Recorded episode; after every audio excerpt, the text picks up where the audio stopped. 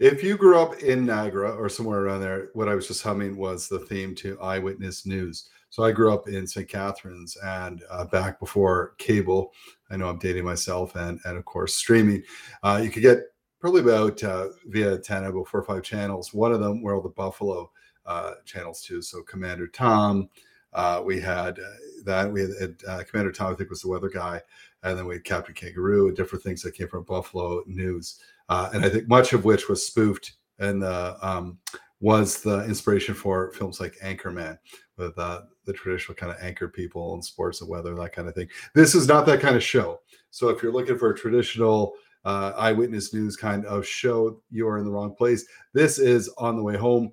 And we talk all about issues, challenges, inspiration around in the area of housing, health, employment, wellness, um, anything that really touches on uh, relieving and preventing poverty, uh, homelessness, that type of thing. Uh, great research that's happening in the sector, etc. We also feature a lot of inspirational leaders of all ages. Today, we have one of those inspirational leaders out there, and and what I love about um, our guests, and I'll I'll get to them in just a minute.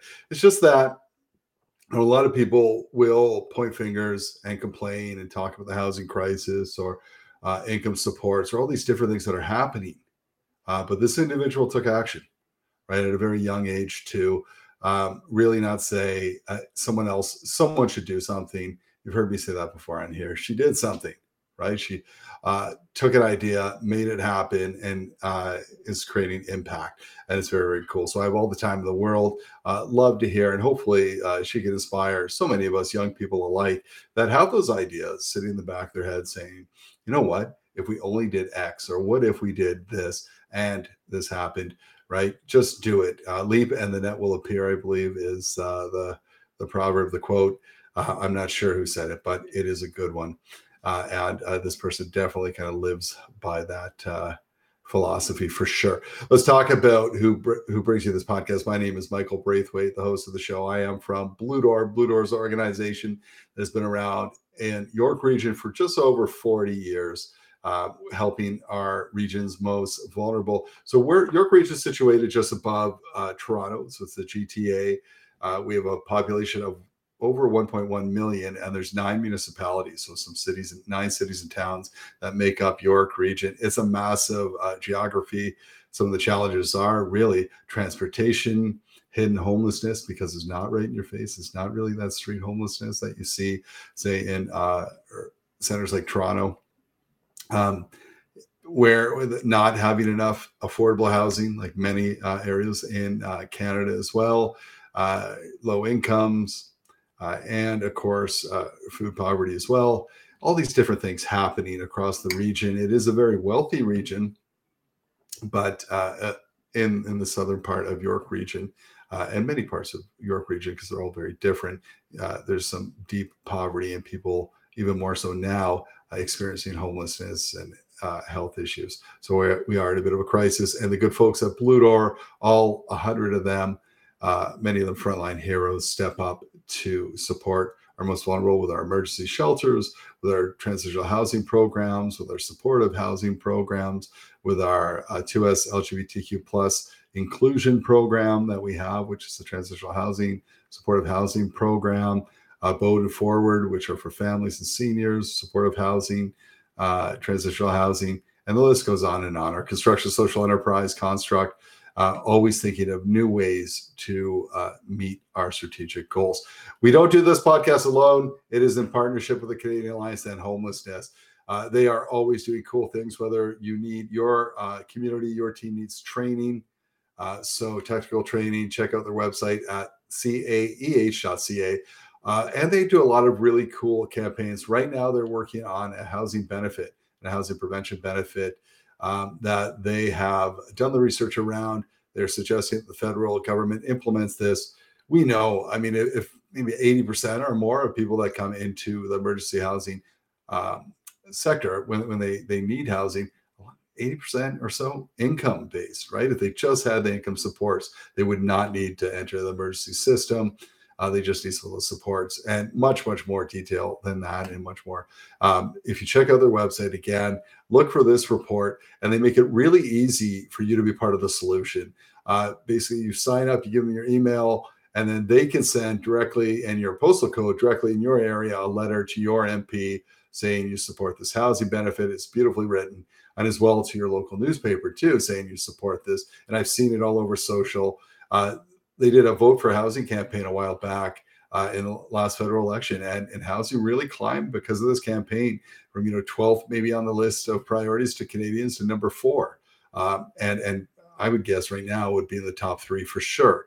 And, and this is what the Canadian Alliance does. It really just shines a light on the challenges Canadians are facing who are unhoused, but also the solutions too. And this is the solution. So go on their webpage, support that. Very easy to be part of the solution. I've done that. Uh, I got an email back from my MP saying, thanks for your letter.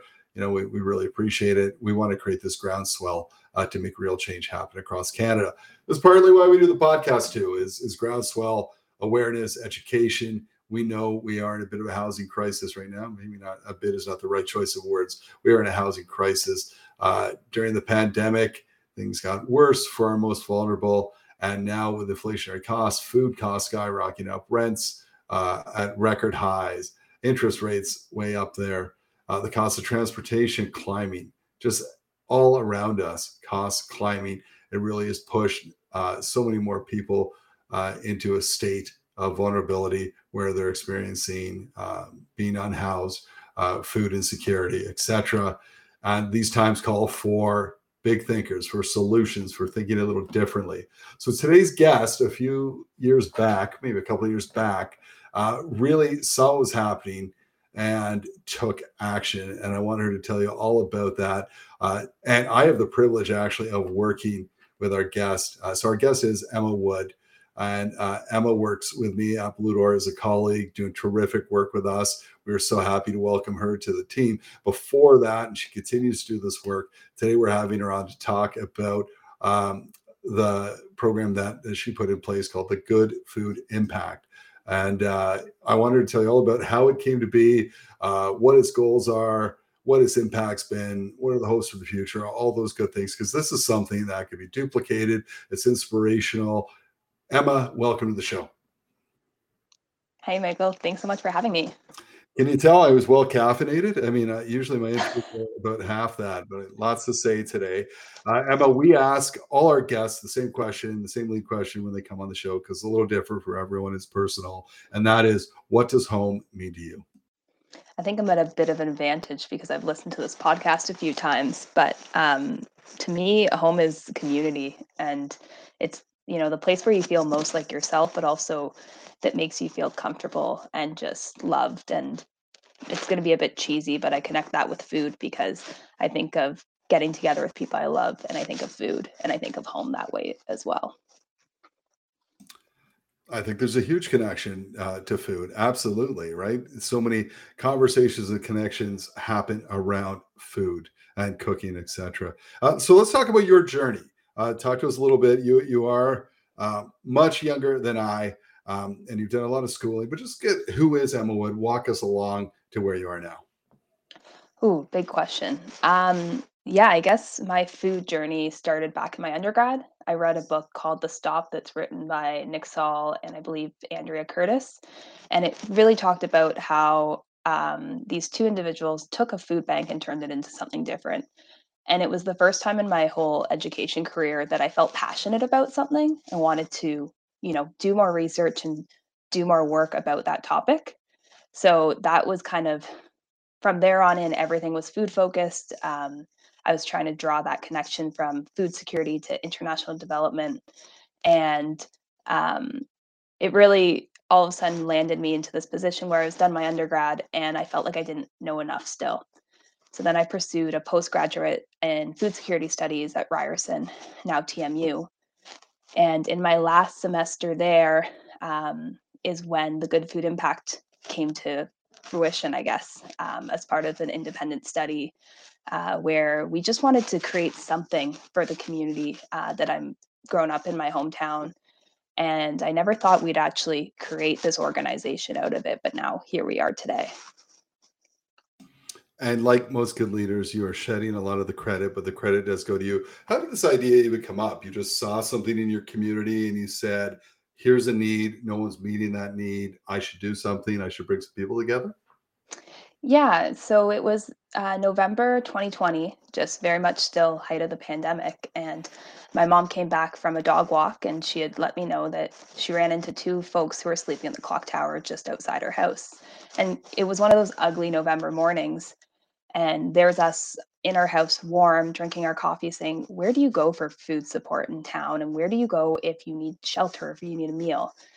And that conversation essentially snowballed into conversations with community members, with um, local counselors, and just I kept asking questions and eventually found myself at this crossroads of something needs to happen, but what is it going to be? What will it look like? And that's when I pursued the independent study um, at Ryerson to really take the time to do the research to see what would work, how it would work. Um, and then we were at this point where we had a plan, we had funding, we started to get a team of volunteers, but we were paused from March 2021 to July 2021 because we were still in lockdown. And we just, yeah, finally came to be on July 2021 there. Well, and this, and I like what you're saying there too. Like this was not some fleeting thought in the top of your head, and you rush right into it. You did the research, you did the work around it. Um, and you you put this together. Now, what was the what was the initial uh, reaction from the community? What was the response? So initially, when we put everything out, Facebook post just saying we're looking for people to join our team. We're doing some food security initiative uh, where we're preparing meals that will then become frozen meals and given out to anyone who needs them. It was quite positive. It's very much, you know, great, good for you. So happy to be involved um, or get involved. And then when we launched, I remember a lot of negative feedback coming through because our whole promotion, and it still is to this day, is that anyone can access a meal from us. We don't have any restrictions, we don't have any categories, and we don't ask any questions. And immediately we were met with some resistance of, well, how do you know no one's abusing this? How do you know they actually need this meal? And right away, it's tapping into that opportunity to educate instead and talk about okay what actually is food insecurity now and how has it shifted since the pandemic? And also who are we to, one to judge who's hungry and who's not? Um, and i have to say that seems to so far knock on wood be the only resistance we've ever had. Well interesting. I'll tell you a quick story. So when my kids were younger i remember um, like grade like maybe six and four and uh, the principal, I was taking him to school. The principal said, "Hey, uh, Michael, you know, w- would the kids consider coming to Breakfast Club?" And I was you know, horrified. I'm like, "Oh no, I like take breakfast away from someone who needs it." Um, no, they would. And I said, "They're okay." And she, he said, "No, no, you have to understand that if it's only the kids and need, you know, it becomes almost a stereotype. They're embarrassed because those are the kids." And he said, "If everyone comes, we have a good time."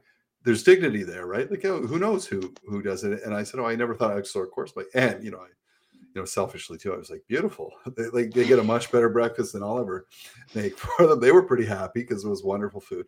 But that whole point around dignity. So with your process uh, and your uh, the, the good food impact, talk to me a little bit about how does it operate? What's how's it a little different, say, from a traditional food bank experience and i think the word dignity is is found somewhere in there Yeah, so when we first were kind of doing that research of what to do, it came that we needed a meal program in Stouffville. We had a food bank and we had another nonprofit at the time that gave food out.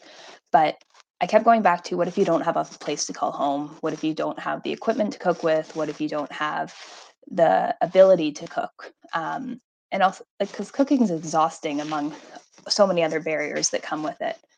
So we wanted to do something with meals, but again, we were in the pandemic and you couldn't gather like you used to.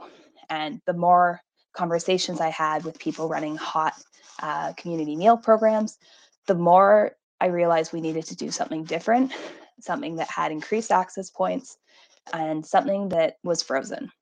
So, to walk you through how our kitchen works, um, our team of volunteers meets every Monday we um, prepare roughly about 125 to 150 meals, always a meat option and a vegetarian option, and then a breakfast item. So either granola or breakfast cookies. And our team will bulk prepare these and then put them into individual serving size containers that are microwave safe, but also can be uh, frozen. We put a label with all the reheating instructions and ingredients, and then they leave from us and get shipped to um, various points in the community. And these points change week to week. Um, and once they're there, they immediately go in the freezer, and then anyone can access them from there. So each distribution hub has different hours open during the week where anyone can come and access meals. Somebody can come and access meals on someone else's behalf. And that idea was rather than just on Monday nights at five o'clock, you could access a meal. You can now access it at any time during the week that's convenient to you. Um, the different locations are all across town too. So if you live on one end of town and you don't have access to any form of transportation, it's not like you have to get yourself all the way to the other end just for a meal. You hopefully are close to one of our um, distribution hubs in those different areas and you can you know go and stock up on two three five however many meals you need uh, just to get you through Construct, a social enterprise by Blue Door, provides high quality residential and commercial construction and property services in the Greater Toronto Area. More than a business with a heart, Construct is a real solution to preventing and ending homelessness. Through its eight week paid skills trades training program, complete with wraparound supports and on the job work experience, Construct lifts people out of poverty and into opportunity. To hire Construct for your next project or learn more about Construct's employment program, visit constructgta.ca. I'm Andrea Askowitz. And I'm Allison Langer. And we are the hosts of Writing Class Radio, a podcast, but we are so much more. We have writing classes. So if you are looking for live online classes where you can join a community, write to a prompt, get feedback, and get better, check out all our classes at writingclassradio.com. And listen to our podcast wherever you get your podcasts and at writingclassradio.com which is important too. I mean, you're talking about the town of uh, Stouffville, right? Which is yeah. Stouffville area, and and it's a big town, like geographically, it's it's from end to end. So it's important to have that those access points for sure. Uh, so talk to me about the challenges. So you have this idea, you did the research, let's go. How did you get it funded? How did you get this thing off the ground? Were there challenges along the way? I think many challenges, but the challenges were just kind of, you know, forks in the road and deciding which way to go. We were fortunate to get local funding um, that allowed us to kind of get those first initial, um, you know, dollars underneath us to buy food because we were an unincorporated organization at the time, and there's very little pockets of funding opportunities. And then we actually did connect with Blue Door to go into a partnership to help getting more um, funding opportunities available to us. So definitely funding at first was the hardest one. And then once we got it, it was volunteers. And I say that because everyone's always so willing and wanting to help out. Um, but it's finding those that unique group of people who are there for that commitment, who want to continue to work with you, who also see the value of, you know, this isn't just food, it's dignified food. It's food that makes you feel good. We're trying to connect with a wider community here. Um, and it's people who were, you know, we were, we still are a startup organization. There's a lot of grunt work. There's a lot of, you know, admin tasks and other things to do that aren't that, you know, flashy, um, you know, do good volunteer role. It's the stuff behind the scenes. And while that was a challenge at first, those first few months finding good people, we have the same volunteers we've started with. They have stayed with us, they have gone into leadership roles, they've connected within their networks. So now our group of 25 volunteers is like this little community in itself. And it's really, I love walking into our kitchen now because everyone's just like full of conversation. Um, when I go around town, I always run into everyone now. So every challenge we've seen and we seem to come, somehow overcome it, even little things like um, recipes not turning out, we try everything out at home first. Uh, we'll freeze it at home, make sure it works for us. We'll give it to friends and family, get their feedback. So we don't have that challenge when we're actually in the kitchen because we're only in and out in four hours. So we need to make it as smooth as possible. And I think to our own benefit, I, previous to starting the Good Food Impact, was working in a community kitchen teaching cooking classes and running collective kitchens. So I was already testing out you know ha- cooking in groups and making bulk food and um, testing out with containers so that i took that knowledge and just brought it straight to the good food impact and with the lessons learned and from the conversations with other people already doing this work i think we were just at that advantage of we had all this information behind us and we were just trying to say okay is this working is this working and then found the path forward for us very cool. And I remember when uh, a former team member, Jericho, brought uh, this forward, and, and, he was so excited and said, and it was you, it was you and your leadership that sold it to him, saying, "This is something, uh, Michael, we need to get behind and support in any way we can," because um, awesome work. So it was always really uh, great to to work uh, with you and do that work. So if someone's to come to you and say, say, I've got this idea to start up uh, and I want to push it forward. What's some advice you'd give uh, from your experience? Yeah, so I think I was really fortunate to be given this advice when I started of just network with people, talk and talk to people currently doing the work in your community, talk with people doing the work elsewhere across Canada, um, and just hear what's working and what's not working, and then see if it's already your idea is already out there. Um, you know, we always want to start something new and think we need to start something fresh, but there's so many good people and good organizations doing work out there already. Sometimes it's better to partner up rather than start something new. So my first would say network and do the research. Um, and my second would be understand what you are going to get yourself into. And I say this quite honestly because when I started the Good Food Impact, I had no idea what I was getting into. Um, I didn't realize that now we would be an incorporated nonprofit and you know my house would have boxes of food in it and containers all the time. And it really is like starting a side hustle. Um, you know still to this day we're always there's work to be done. There's things to be put in order. It's a commitment. It's not just a one off and you do. And I think understanding that before you go into it would help you become more prepared for everything you're about to experience. And then my last one is make sure you're passionate about it. Um, I think if you're passionate towards a cause, you're going to be able to put your energy into it. Um, if you don't like what you do, it's going to be really exhausting having those late night and early mornings and juggling a bunch of things. So, as long as you have that passion there, you're going to be set to go. Wise, wise words. Uh, you're absolutely right. You're a young entrepreneur in a sense, right? And you're you're driving this. You're it's 24 seven now. So people understand too. You're still doing this with a full time job, right? On, on, top of this, you've got two full time jobs. But in talking with you in the past, I know you are uh, no slouch when it comes to work ethic. Uh, whether you were you know d- you know going to school and doing this work, or um, you're not one to sit back uh, and, and and take it easy. I, it, you know, it's absolutely uh, a lot of work, and so so glad uh, that you're doing it.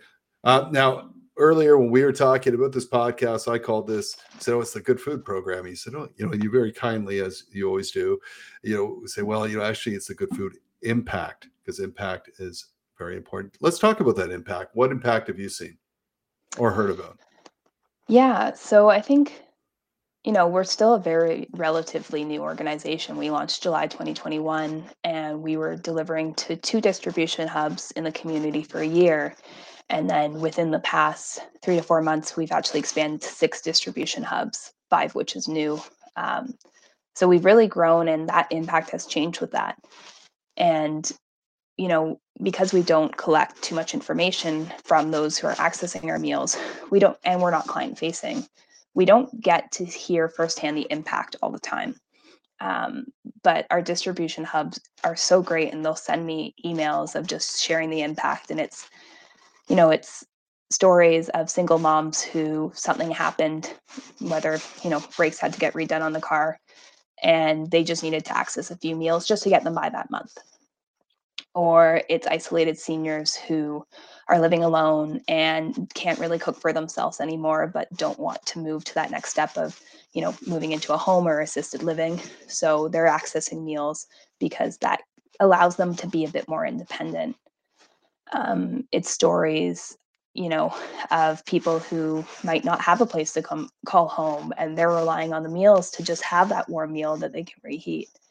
So when I think about the impact piece, I think about how hangry I get when I don't have a meal in me or I don't have food that I like. And I just hope that with what we do, we're making an impact on people's days, that they're fueled both physically but mentally, and that they feel that they're worthy. And that's where, um, you know, I'm biased, but our meals are beautiful. They taste really good. And anyone on our kitchen team will tell you that I make sure when we're in the kitchen, they have to look a certain way. They have to look that, you know, you almost like bought them somewhere gourmet because I want somebody to take the meal on that that end and say, you know what, I deserve this. I'm going to feel great after this. And hopefully that day becomes 10 times better for them than what it might have been. So the impact there is just really that connection that how good food just makes us so much better. It connects us to so much more and it makes us feel good. And, and yeah, you know, let's get this straight. This is not the good enough food impact. It's the good food. I love what you were saying. So, so little story. A few years back, I was on this uh, Governor General's leadership conference thing, and you go around Canada, and we were in PEI, and uh, the group of us, they're from all walks of life, union, uh, uh, postal workers, union workers, business leaders. I was one of the few nonprofit uh, people. But we went into something called the soup kitchen, and and, and you know they're doing great. They're, they're, feeding people, which I never want to take away from. But the the people on the tour were saying, "Isn't this great? Isn't this great?" And it, it, it I said, "No, not really." I said, "I love the food part, but the way um, the way it's served, even calling it a soup kitchen."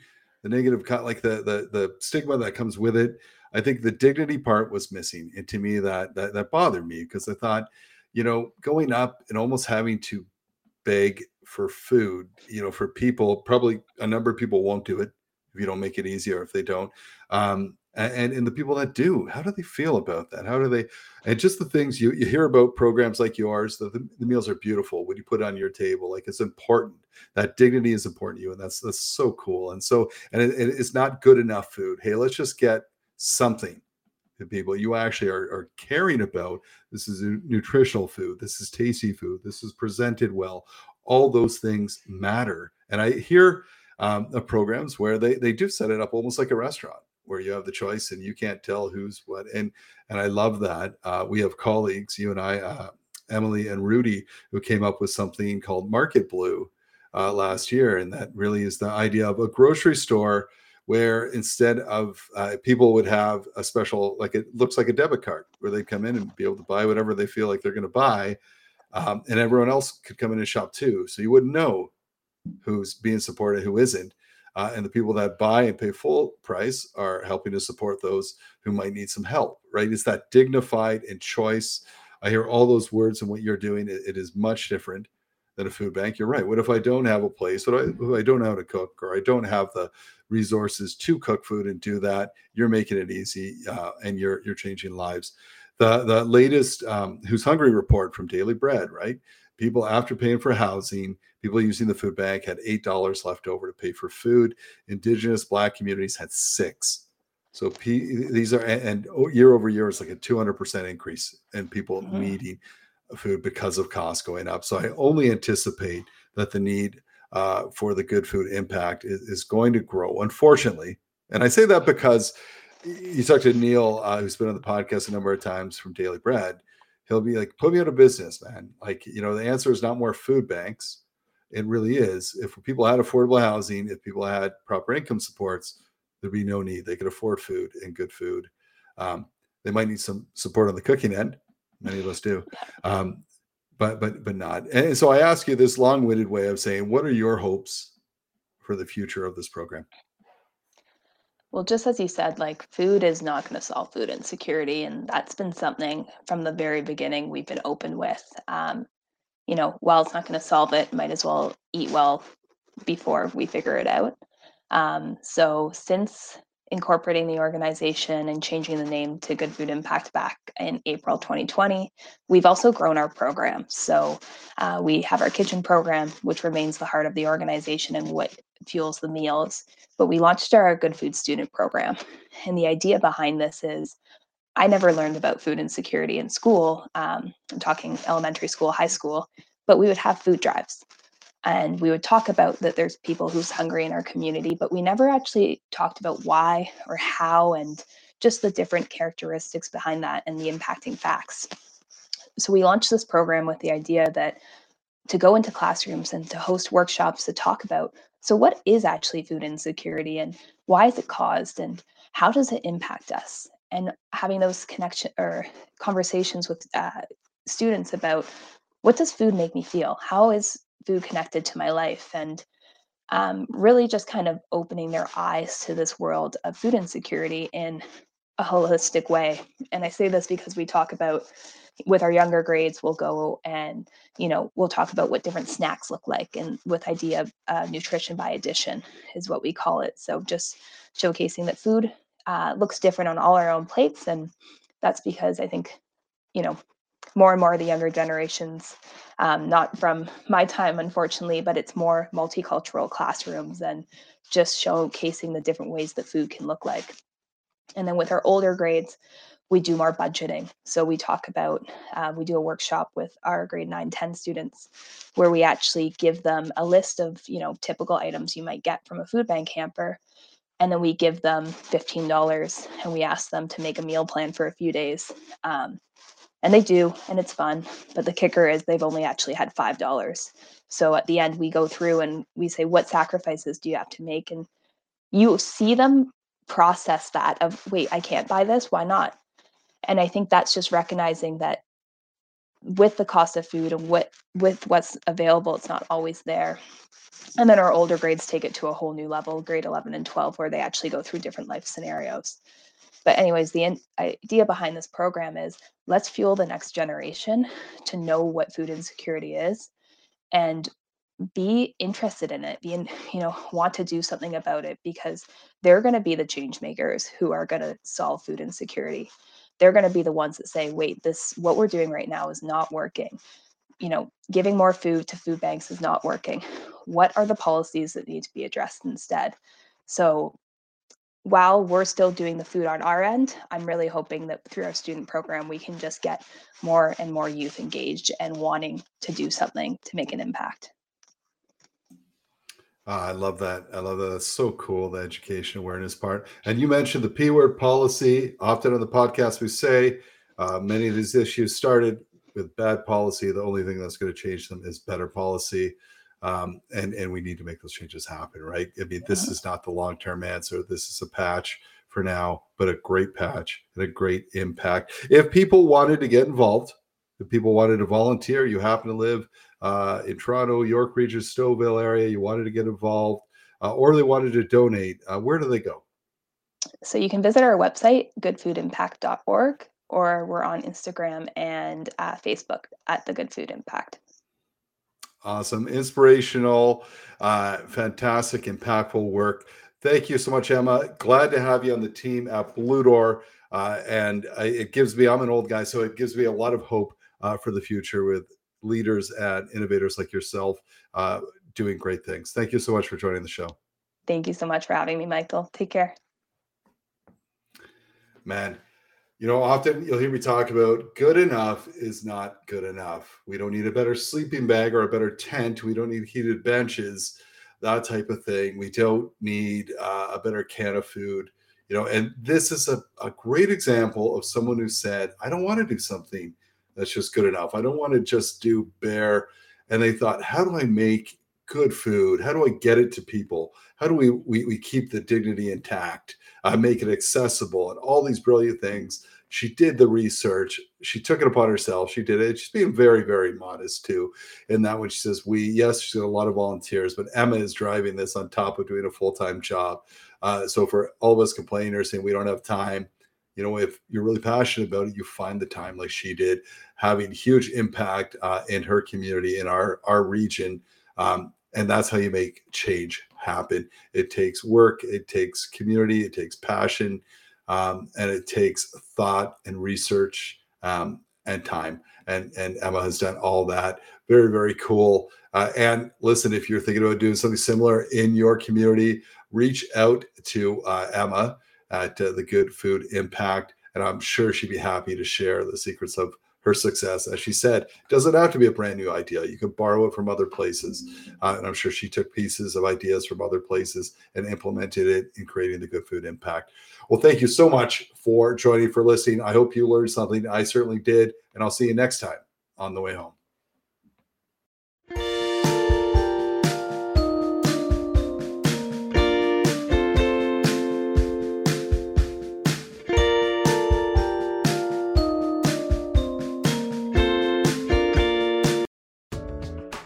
Hi, I'm Joel McLeod, co host of the 905er podcast.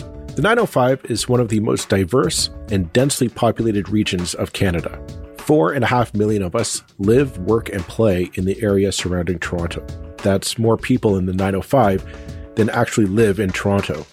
Each election, the 905 decides who forms our government at both the provincial and federal levels.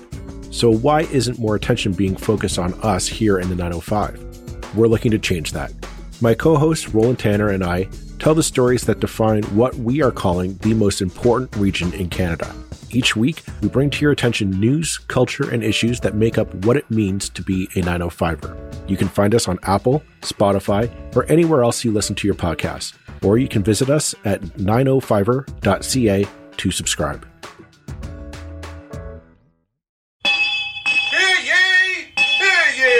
Produced by Crier Media and distributed by the Sound Off Media Company.